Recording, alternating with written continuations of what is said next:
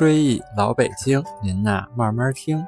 各位听众朋友，大家好，我是阿龙，这是追忆老北京第六十二期。追忆老北京是一个讲述老北京历史、建筑、民俗的播客节目，推荐大家使用喜马拉雅客户端搜索“追忆老北京”专辑，点击订阅按钮，每期节目更新都会有推送提醒，还可以下载到手机随时收听。咱们前两期说到一座陶然亭，半部北京史。第一期咱们从汉代到了晚清，初步了解了这座园子的历史。第二期了解了建国后这里的故事，以及园子内部重要的历史建筑。这回咱们继续聊一聊曾经来过公园的众多传奇历史人物。上文提到。原来陶然亭里面的墓碑很多，这里面不乏一些名人，例如这里曾经埋葬了不少京剧名角儿。晚清戏班梨园的大佬程长庚大老板，于1871年提倡买下一块地，营建艺园儿。他说：“我们这些南方的艺人，一旦客死他乡，连掩埋七尺之躯的黄土都很难找到。”从皇上到那些权贵大人，只顾台上取乐，不知我们台下的寒苦。多亏我们乡里同舟共济，置办下这块营地，从此艺人们才有了长眠之处。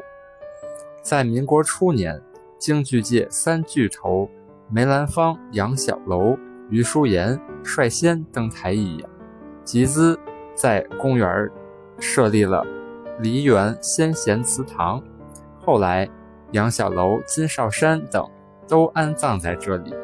金少山这样的一代名角儿，临终临终时连副棺材都买不起，全靠同行捐助才得以安葬。另有一处墓地安葬着一位民国奇女子，那就是救国妓女赛金花。她生于一八六四年，苏州人。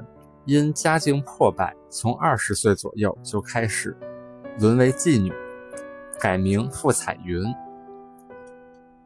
一八八六年，嫁与清代的状元外交官红军为妾。两年后，随红军出使德国、俄罗斯、荷兰、奥匈帝国四国，拜见过英国维多利亚女王和德国的威廉王皇帝。后在柏林居住数年。懂些外语，还到过圣彼得堡、日内瓦等地，周旋于上层社会。丈夫去世后，她无奈被迫重操旧业。在八国联军攻陷北京后，她由于职业的关系，被迫与德国军官来往，其中偶然结识了德军军官瓦德西。瓦德西，咱们知道，他在一九零零年成了八国联军的总司令。据说赛金花用流利的德语与瓦德西周旋，使联军部队没有滥杀无辜。但凡赛金花看到联军强掠民众，便会上前用英语劝阻。就这样，他以一己之力救下了北平数万的百姓。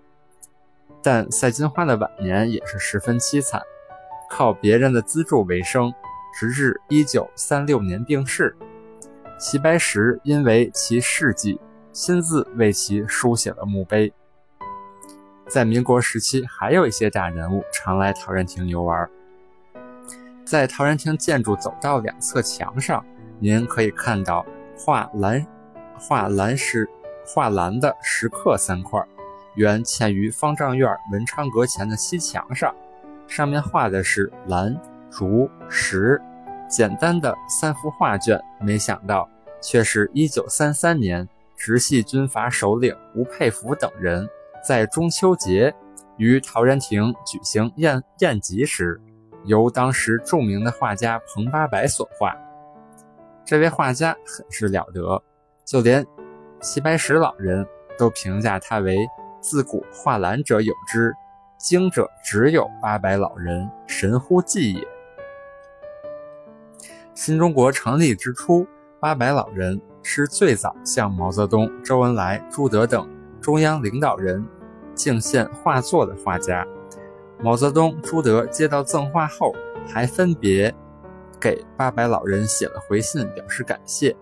毛泽东主席信的首句是“八百老人会书，并大作收悉”。八百老人将这两封信镶在镜框里，恭敬地挂于堂屋正中央。文革时，红卫兵来八百老人家抄家，见到有最高指示于墙上，便慌忙敬礼而去。八百老人这才躲过一浩劫。画的旁边还有许多人的诗文和题记，均属于当时与会者的集体创作。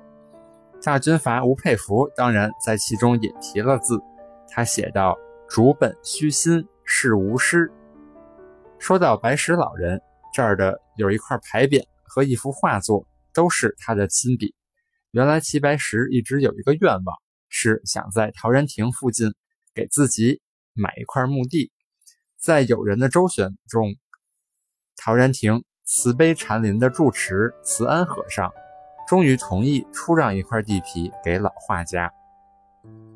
当时白石老人已是八十二岁的耄耋之年，他兴致勃勃地和自己的继室胡宝珠及五子梁乙来到陶然亭与慈安上人会面。事情说定后，看过墓地，老画家亲手送给和尚一百块钱，还画了一幅达摩面壁图，又为陶然亭。书写了一块匾额作为赠礼。这两间白石老人的手书至今还可以看到。我们熟悉的鲁迅先生也很喜欢陶然亭。他在一九一二年从绍兴到北京教育部任职时，五月五日抵达北平，五月十九日就直奔陶然亭，急着来看这座历史名亭。他当时住在菜市口南半截胡同的绍兴会馆，离这儿很近。此外，这座公园还是点燃共产革命火焰的摇篮，特别是五四运动以后，李大钊、毛泽东、周恩来等老一辈革命家还先后在这里进行过革命活动，从而使陶然亭成为北京一处具有纪念意义的革命遗址。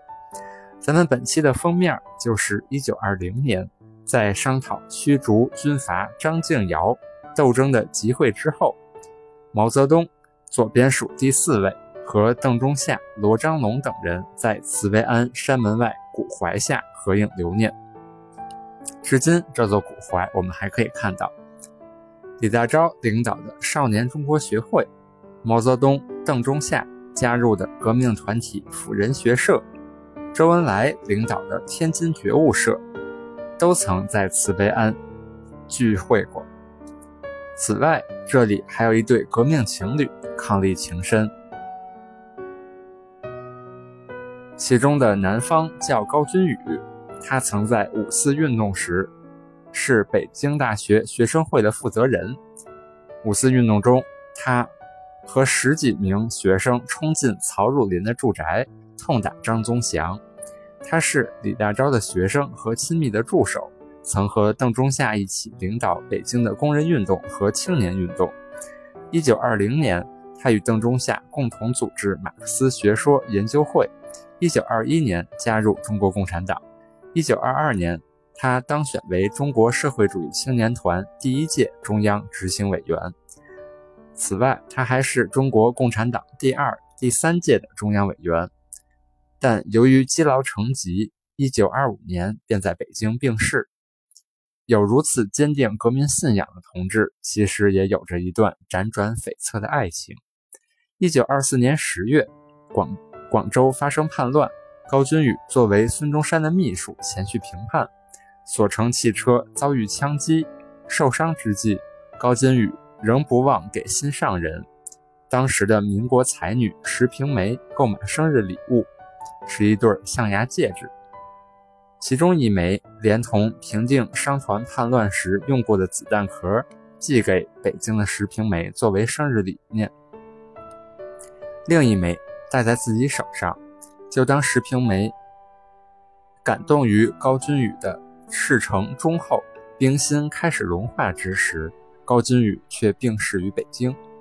高君宇烈士安葬时，石平梅在高君宇的墓碑上题写了他生前的诗句：“我是宝剑，我是火花，我愿生如闪电之炫炫亮，我愿死如彗星之迅乎。”石平梅说道：“这是君宇生前自题相片的几句话，死后我替他看在碑上。”君宇，我无力挽住你迅乎如彗星的生命，我只把剩下的泪水流到你的坟头，直到我不能来看你为止。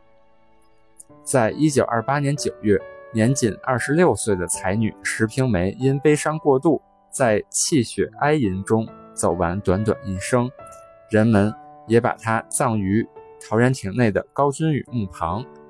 虽然他们生前未能相依共处，但愿死后并葬荒丘。节目快到尾声，阿龙还得找一个包袱。全北京最有名的糖油饼，糖油饼店就在陶然亭的北门，名叫黑窑厂糖油饼。听说那儿每天一大早就排满了买油饼的长队。